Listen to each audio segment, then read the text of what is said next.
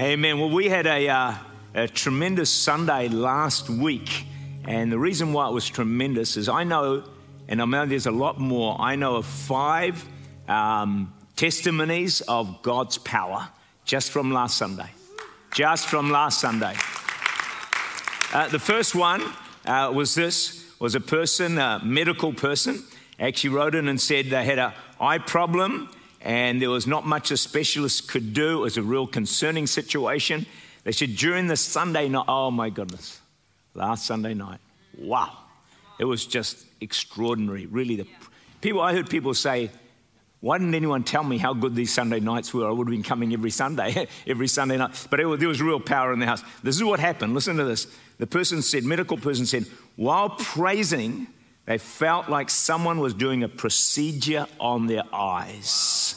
And their vision has significantly improved, and they're now believing for a 100% recovery. Who reckons that's a pretty good testimony? So that was just number one. Number two, another person said that they had pain in their neck, and actually during the service, the pain disappeared and was gone. I heard uh, two stories of people struggling with anxiety, and the anxiety, certainly during the service, that had diminished, and I pray it's gone completely as well. Anxiety is a huge issue right now, folks. So if, if we start seeing that happen, anxiety, fear disappear, that would be absolutely awesome. Another person, after last Sunday, got their PR, permanent residency. Come on, come on, Jesus. And one last one I want to share with you. It's a personal one, but in the second service, because I preached on praise in the first service. I thought, man, I better do this if I'm preaching it. So I preached on it. I targeted a, area that's personal area, and uh, before the day was out, had a, a significant breakthrough. It was just, I just couldn't I couldn't believe how quick God can work when you really launch into high praise and push it out. So, friends, that's five in one Sunday. So I'm believing this Sunday ten. All right. All right. Keep praying, keep believing, keep speaking. So I'm praying right now that um, before the service is out, someone's going to get healed. Someone's going to get set free. Someone's going to, at the door, when we're going to tell one of the pastors that you won't believe what happened to me during that service. I, I believe in preaching during the Word of God. Well, when, I believe when, while we preach, power should take place. Something should happen in your life. You're not just here to get some more head knowledge. You're here for your heart to be transformed. Anybody here for that? Yeah. Yeah, come on. So let's believe for that. All right, so here we go. And uh, you, you need this message. Everyone here needs this message. Because um, do you have any regrets? Anyone here ever made a mistake? One, a few of us. The rest of you are not yet alive, or else you're in total deception. All right? Uh, you have sinned and you have made mistakes, for sure. Have you ever thought, if only, if only I hadn't, if only I hadn't done that? You know, we suffer with guilt and condemnation. they're two of Satan's most powerful weapons because they rob us of faith and our confidence in God to actually bless us because we start to think we actually we start to think we don't deserve it. So Revelation 12 verse 10 says, "The accuser of our brethren, he accused them before our God day and night has been cast down." I want you to notice three words there. Day and night. He accuses us. He reminds us of mistakes. He's unrelenting. He just doesn't give up. In the middle of the night, I don't know if you're like me, sometimes in the middle of the night, I wake up and think, oh my goodness, and feel bad, feel condemned, feel judged. And uh, it does affect, uh, you know, it undermines our faith because we don't believe that God should bless us. So if we're going to successfully, if you're going to successfully hold, lay hold of your future, you have to learn how to deal with mistakes, regrets, and sin um, in your life and to know how completely forgiven you are when you come to God with repentance. Yeah. And so important. Now, some of you might be sitting there thinking, well, I'm not sure I need to hear this message. Can I tell you, you need to hear this message because you sin. Yeah, you do. You may think you don't, but you do. You you say, no, I'm not a bad sinner. Well, let me just give you a few thoughts of where you might sin. Have you ever said anything wrong? Have you ever criticized anybody? Have you ever had judgmental thought? Have you ever been um, pride in your heart? Have you ever had any jealousy in your heart? Have you had any wrong thoughts of any, any description? Have you, anyone ever here been impatient? Got a little bit irritable? Folks, these are all sins. You know, we tend to think, oh, this message is for the big sinners. Guess what? Tell the person next to you, you're a big sinner.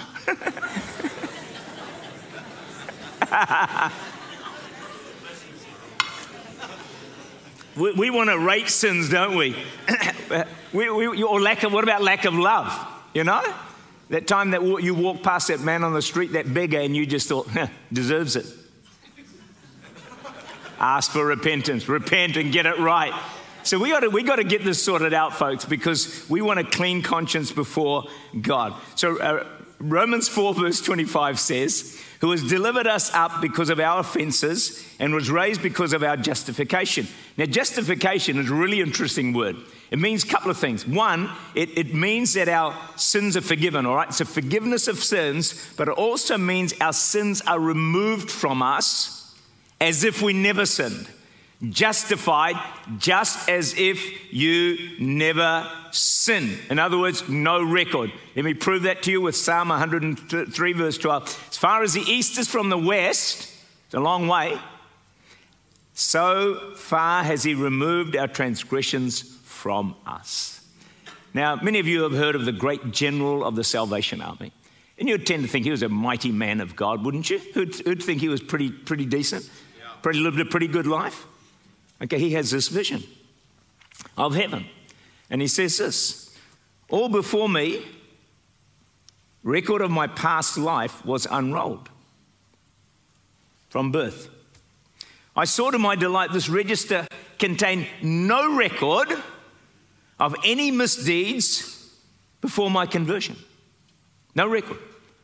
Because he'd come to Christ and asked for forgiveness. Gone, all right? It doesn't finish there. He said, Neither was there any record of sins I had done since that time. So, since salvation, before salvation and since salvation, no record. You do, this is the great general of the Salvation Army speaking, folks. He said, It's as though some friendly hand had gone through and blotted out the record of evil doings in my life. I felt like shouting praises to God. Who reckons that's a pretty good vision to get? Yeah. See, this is true, friends. When we've come to God uh, and confessed our sin with repentance, every record has been removed. There is no record. There is no record. That thing you regret, it's gone. That mistake you made, it's gone. If you've confessed it and come to Christ and asked for repentance, it is gone. There is no record. I'm going to give you another uh, example of this later on. Another person had a vision and it came out exactly the same sort of stuff came out as well. And it's absolutely amazing. So, the, one of the keys of this is that you can't live by your feelings. Yeah, but I don't feel forgiven. Friends, you feel you can't live by feelings because they come and go, they change, they're up and down. You've got to live by the word of God. What does the word of God say? You know, He is faithful and just if we confess our sin to forgive us. You know, he, uh, the blood of Jesus cleanses from all sin. Believe the word of God. Don't believe your feelings because you'll live a Christian life that is up and down, up and down, up and down. But if you're going to believe the word of God, guess what? You've got to be in the word of God. You've got to be reading this book so that you know what it actually says. Here's a quote for you Forgiveness is man's deepest need and highest achievement. Wow. Why would that be?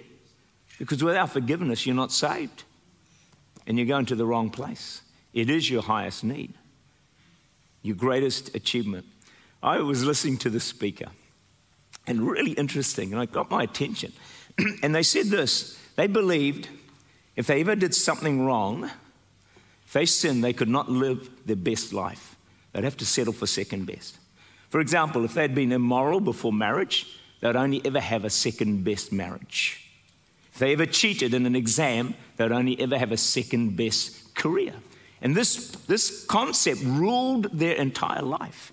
And I wonder who I'm speaking to right now. And you're thinking, because of the things you've done, you are now going to have to live your second best life.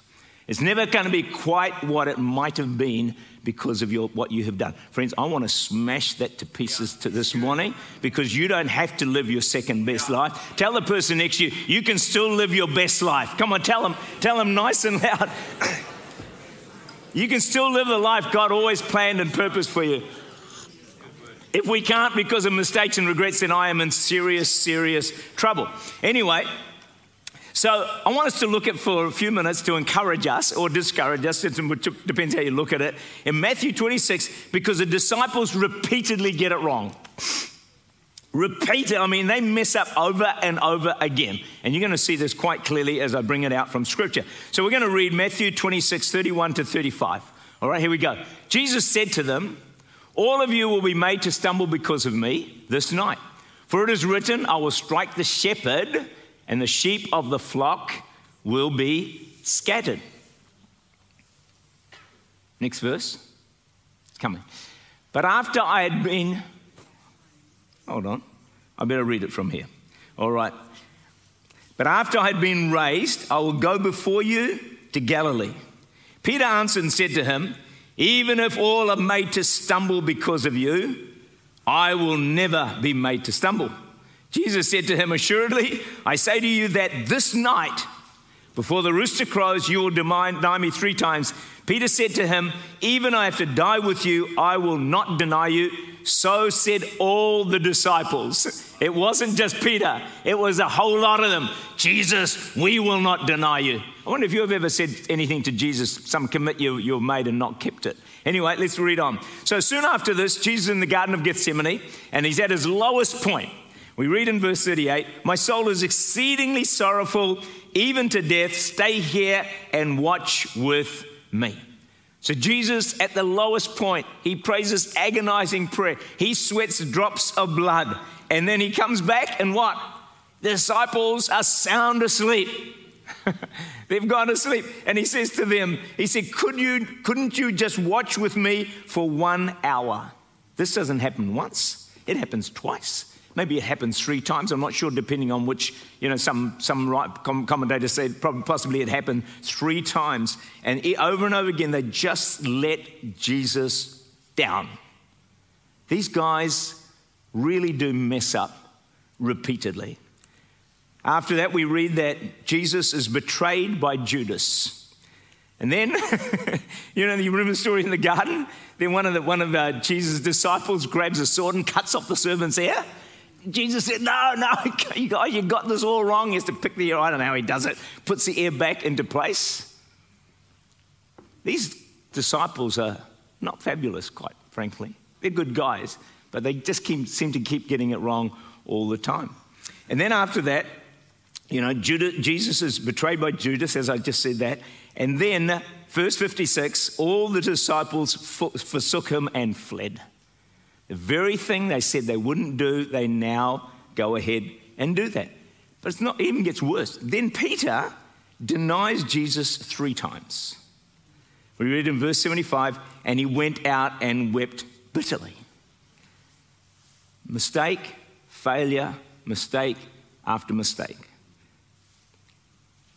After the resurrection, Jesus appeared, he comes and meets up with the disciples. So we read in Matthew 28 17, when they saw him, they worshipped him, but some doubted. I'm trying to put my head around this. So they've seen Jesus crucified, they see him buried.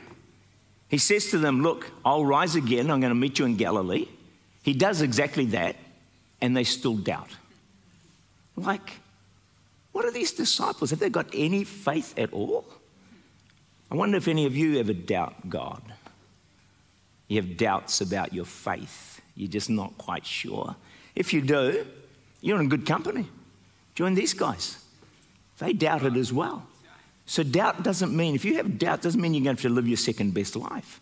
God's, God is not intimidated by your doubts, by the way. Talk to him about it. Tell him Tell him what you don't understand. What, tell him what doesn't make sense. He's okay with it. Look, the, the, the, they did, the psalmist did this all the time.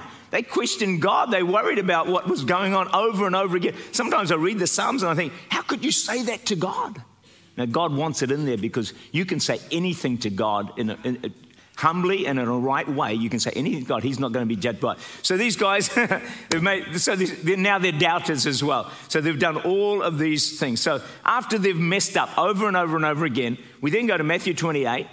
Verse 18 to 20 All authority has been given to me in heaven and earth. Go therefore and make disciples of all nations. I am with you always to the end of the age. Jesus gives them the Great Commission. What does that mean? It means, despite all the mistakes, their failures, and their doubts, God's plans and purposes for the disciples was unchanged.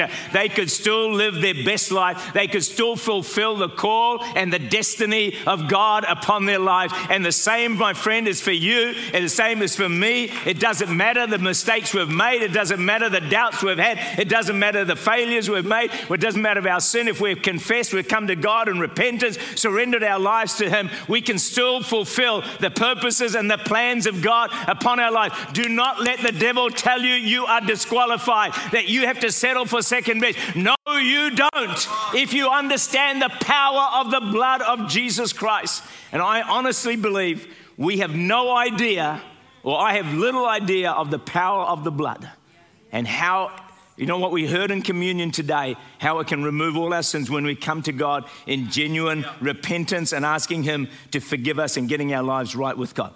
For those of you who may be thinking right now, I want you to understand this is no message of cheap grace. This is no license to sin. No, no, we preach holiness, but we also preach the power of the blood of Jesus. We also preach forgiveness of sins. Brennan Manning writes in John 21, talks about Peter, threw himself into the water and swam as fast as he could to Jesus.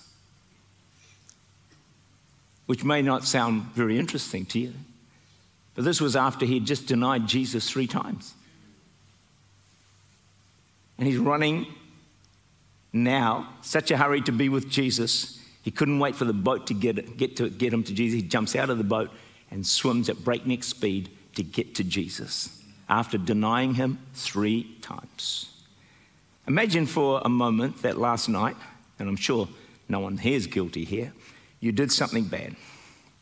You lied, you cheated, you criticized somebody, you judged somebody, you were jealous of someone. Maybe worse than that, maybe you What's important? You repent, you come to God, you're so sad, so sad about it, you're so sorry, you ask for his forgiveness, but you stood, still feel terrible. So, what would you do? Do you stay condemned? Are you consumed with guilt? Or are you like Peter? You jump into the water and swim as fast as you can to Jesus, knowing his arms are going to be open wide and He's going to receive you in His amazing love. Which one are you? Are you the one that just wallows in guilt and condemnation? Or do you have a revelation of the power of the blood of Jesus? Do you have an understanding of what forgiveness really is and the fact that confessing there is actually no record? You can possibly even start talking to Jesus about it, and he's going to say, What are you talking about? He's going to check my records. Look, I can't find anything here. That's the reality of the blood of yeah. Jesus Christ. Do you know what uh, I like to say about Peter? Some of you need to hear this, maybe online, maybe in house. Peter did not go through the rest of his life with his head bowed down in guilt. Yeah. Well, I always mean, oh no, oh no, just kind of couldn't really look up to people or to God. Just, you know, just that. Couldn't look people in the eye anymore because of shame and guilt. I don't know if there's anyone in this room that's denied Jesus three times. I mean, that's high level failure. And yet his head is held up high.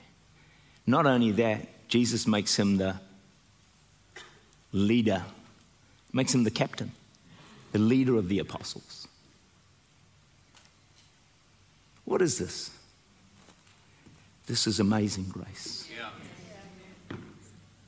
This is the gospel that we preach. This is the greatest story ever told, and it's never going to be beat. There will never be a greater story than this. You don't have to live the rest of your life with your head hung low. No. get a copy of this message and just listen to it over and over again until you begin to feel the full weight of God's forgiveness and the fact that there's no record, no record of those things that you regret, those mistakes you think that you made. There is actually no record kept of them anywhere in heaven. If you still need some convincing, and some of you do, why don't we talk about the prodigal son for a moment? Now, this guy's in the father's house, and he says, Now, nah, I'm out of here. I want my inheritance. Away he goes. Reckless, wild, loose living. Finally ends up in the pig's pen, which always happens when you walk away from God. And then he comes to his senses and he comes back to the father. It says in verse 20, Luke 15, he arose and came to his father. But when he was still a great way off, his father saw him, had compassion, and ran and fell on his neck and kissed him. You know what always amazes me about this story is the father ran, you know, ran to this rotten son that had let him down and betrayed him and, you know, gone to bad living and hurt the father so deeply. And the father runs. I think, why not walk? Why not just wait? Why not let the son crawl his way back? Well, that's not the God we serve, friends. This is what love does. Love runs when the son comes home. If you're at distance from God and you're feeling bad and condemned, you turn one step towards God, He will run towards you because He loves you so deeply. He loves you so, so dearly. And so the prodigal son, you know the story, don't you? He's willing to be a hired servant. What does that mean? He said, Okay, God, I've messed up. I'll settle for the second best life. I know it can't be what it was once before God because I've messed up, so I'm going to settle for second best. It wasn't the Father's plan, was it? No, the Father's plan was get the robe, get the ring, get the sandals, the fatted calf. The son would be restored to the full rights of a son that he had before.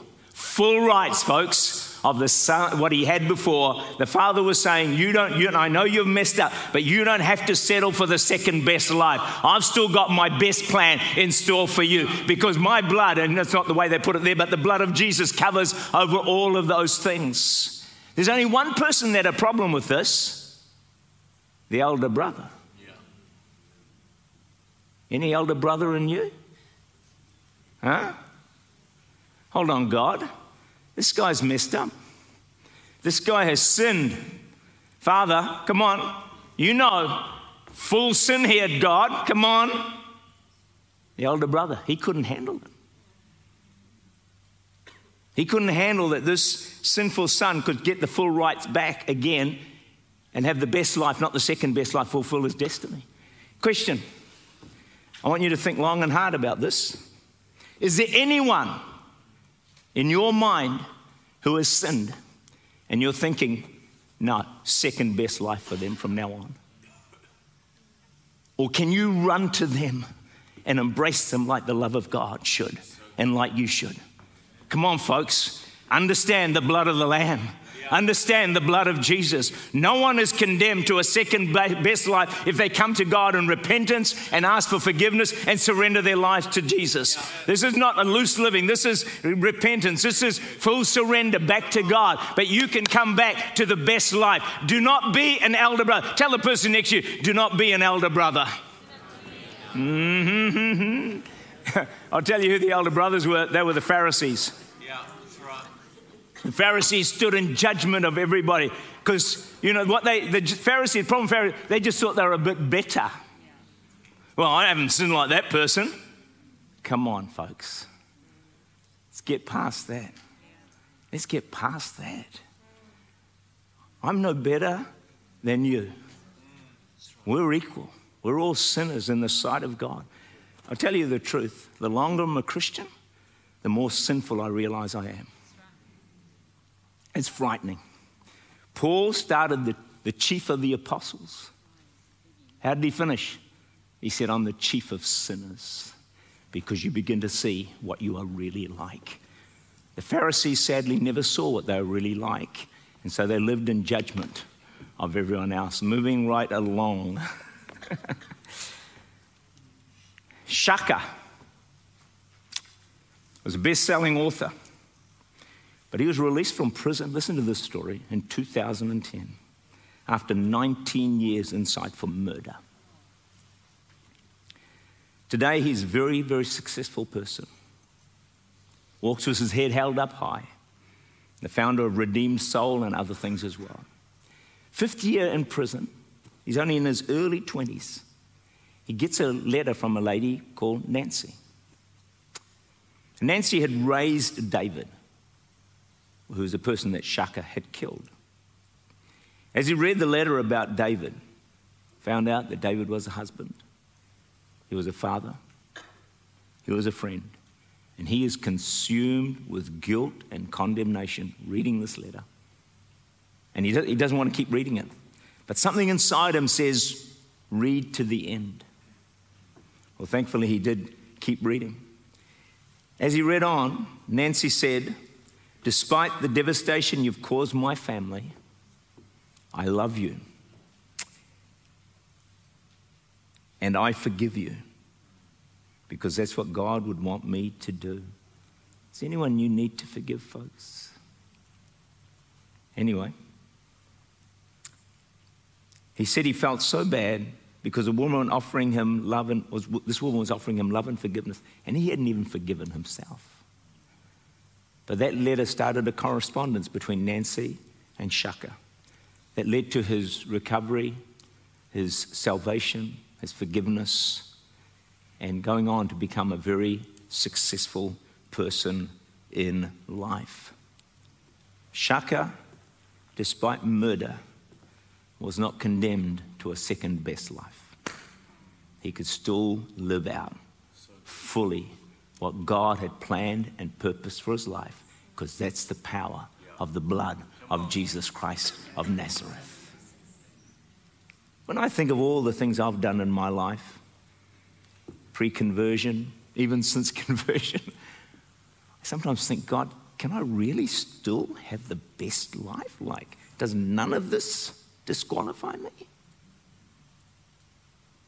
I'm here to tell you the answer is no, it doesn't. Because that's the message we preach. And friends, this is the message the world needs to hear.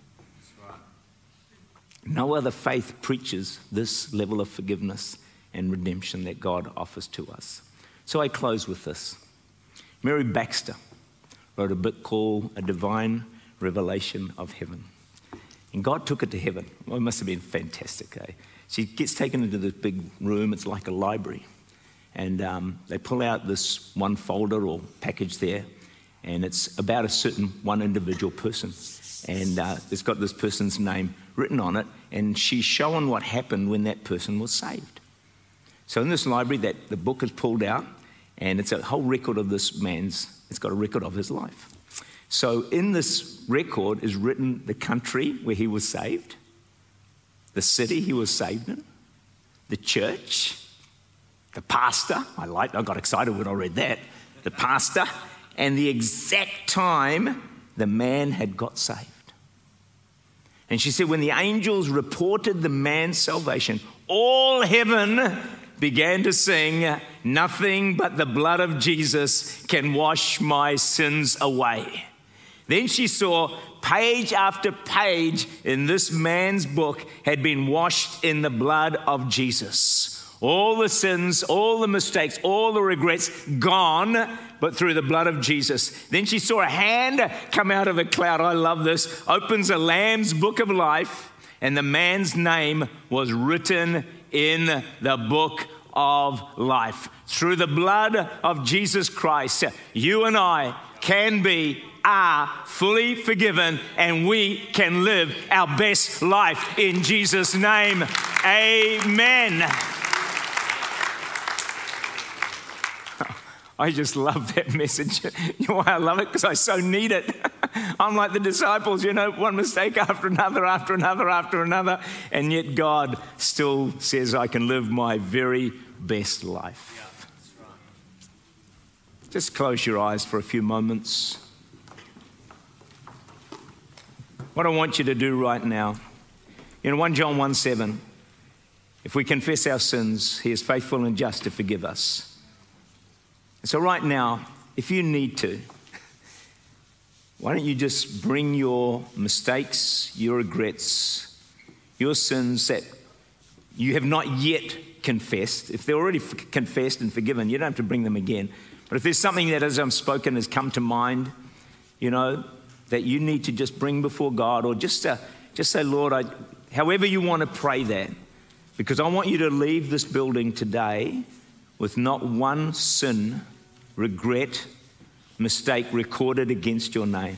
I want you to walk out of here with your head held high, knowing that you have peace with God and every record of failures is gone in Jesus' name.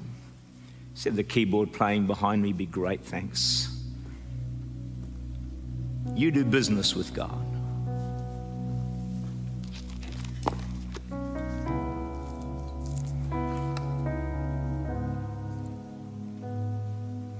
In 1 John 1 7, the blood of Jesus Christ, his Son, cleanses us from all sin. Verse 8 If we say we have no sin, I'm sure there's no one like that here. We deceive ourselves and the truth is not in us. But if we confess our sins, He's faithful and just to forgive us our sins and cleanse us from all unrighteousness.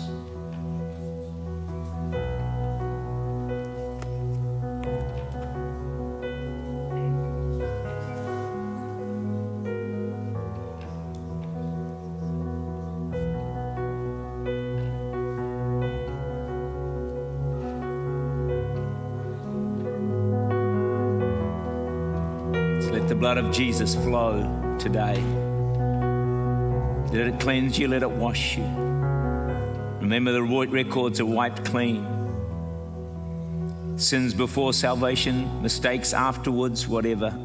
The blood of Jesus never lost its power.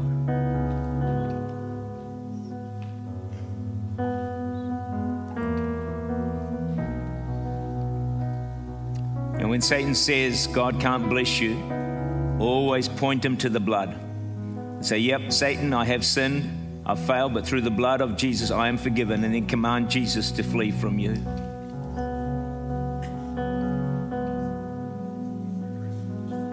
All right, now that you've brought everything to God that you need to bring to Him, why don't you just start to pray and start to tell yourself and tell the enemy, you don't have to settle for the second best life in any area but you can enjoy the best life that God has planned for you. Why don't you embrace that?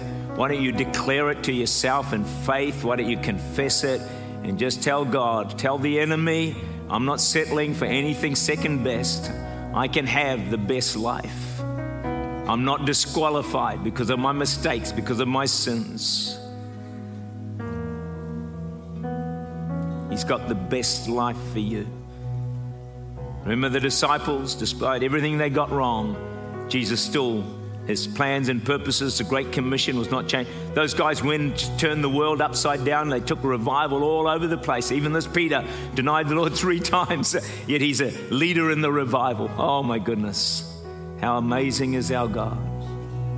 How amazing is grace. And I know this probably doesn't apply to hopefully anyone in this room or online, but if there's some elder brother in you, why don't you confess that and say, God, deliver me and set me free, that I don't, I don't look down on anyone. There's not one person I look down on. And I know everyone can still have their best life. Holy Spirit, I think we probably all need to pray this one. God, deliver us from the elder brother spirit when we think we're better than others, Lord, which is simply pride. Forgive us, Lord. Forgive us of judging others.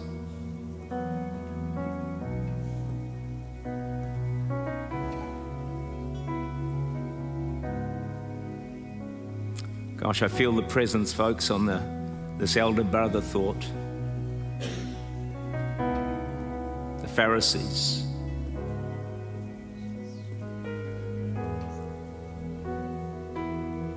Holy Spirit, help us. Help us, please. Remove any elder brother spirit within us. Remove any Pharisee spirit within us. Help us to walk in your love towards everybody. Help us not to stand in judgment of others.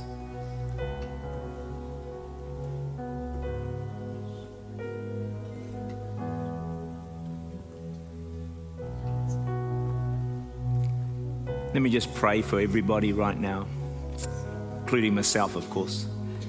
Holy Spirit, I just pray for everybody in house, online. I pray for those that are struggling to forgive themselves, struggling to think that they can still have the best life and fulfill your plans and purposes for them. Holy Spirit, I pray that you'll give them a great revelation of the power of your blood to not only cleanse from all sin, but also to remove the records, just as if we'd never sinned. I pray every person be able to walk out of this building, come offline with their heads held high, knowing, Lord, that the future is all that you wanted it and planned for it to be. As we come to you, Lord, and surrender, as we come in repentance, Lord, help us to step into all that you have for us. And Lord, I pray for any elder brother spirit within me, within any of us. God, would you just remove it? Would you take it away? Lord, we're all sinners saved by grace and the mercy of God. And Lord, you make the greatest saints out of the greatest sinners. You make the greatest winners out of the greatest losers.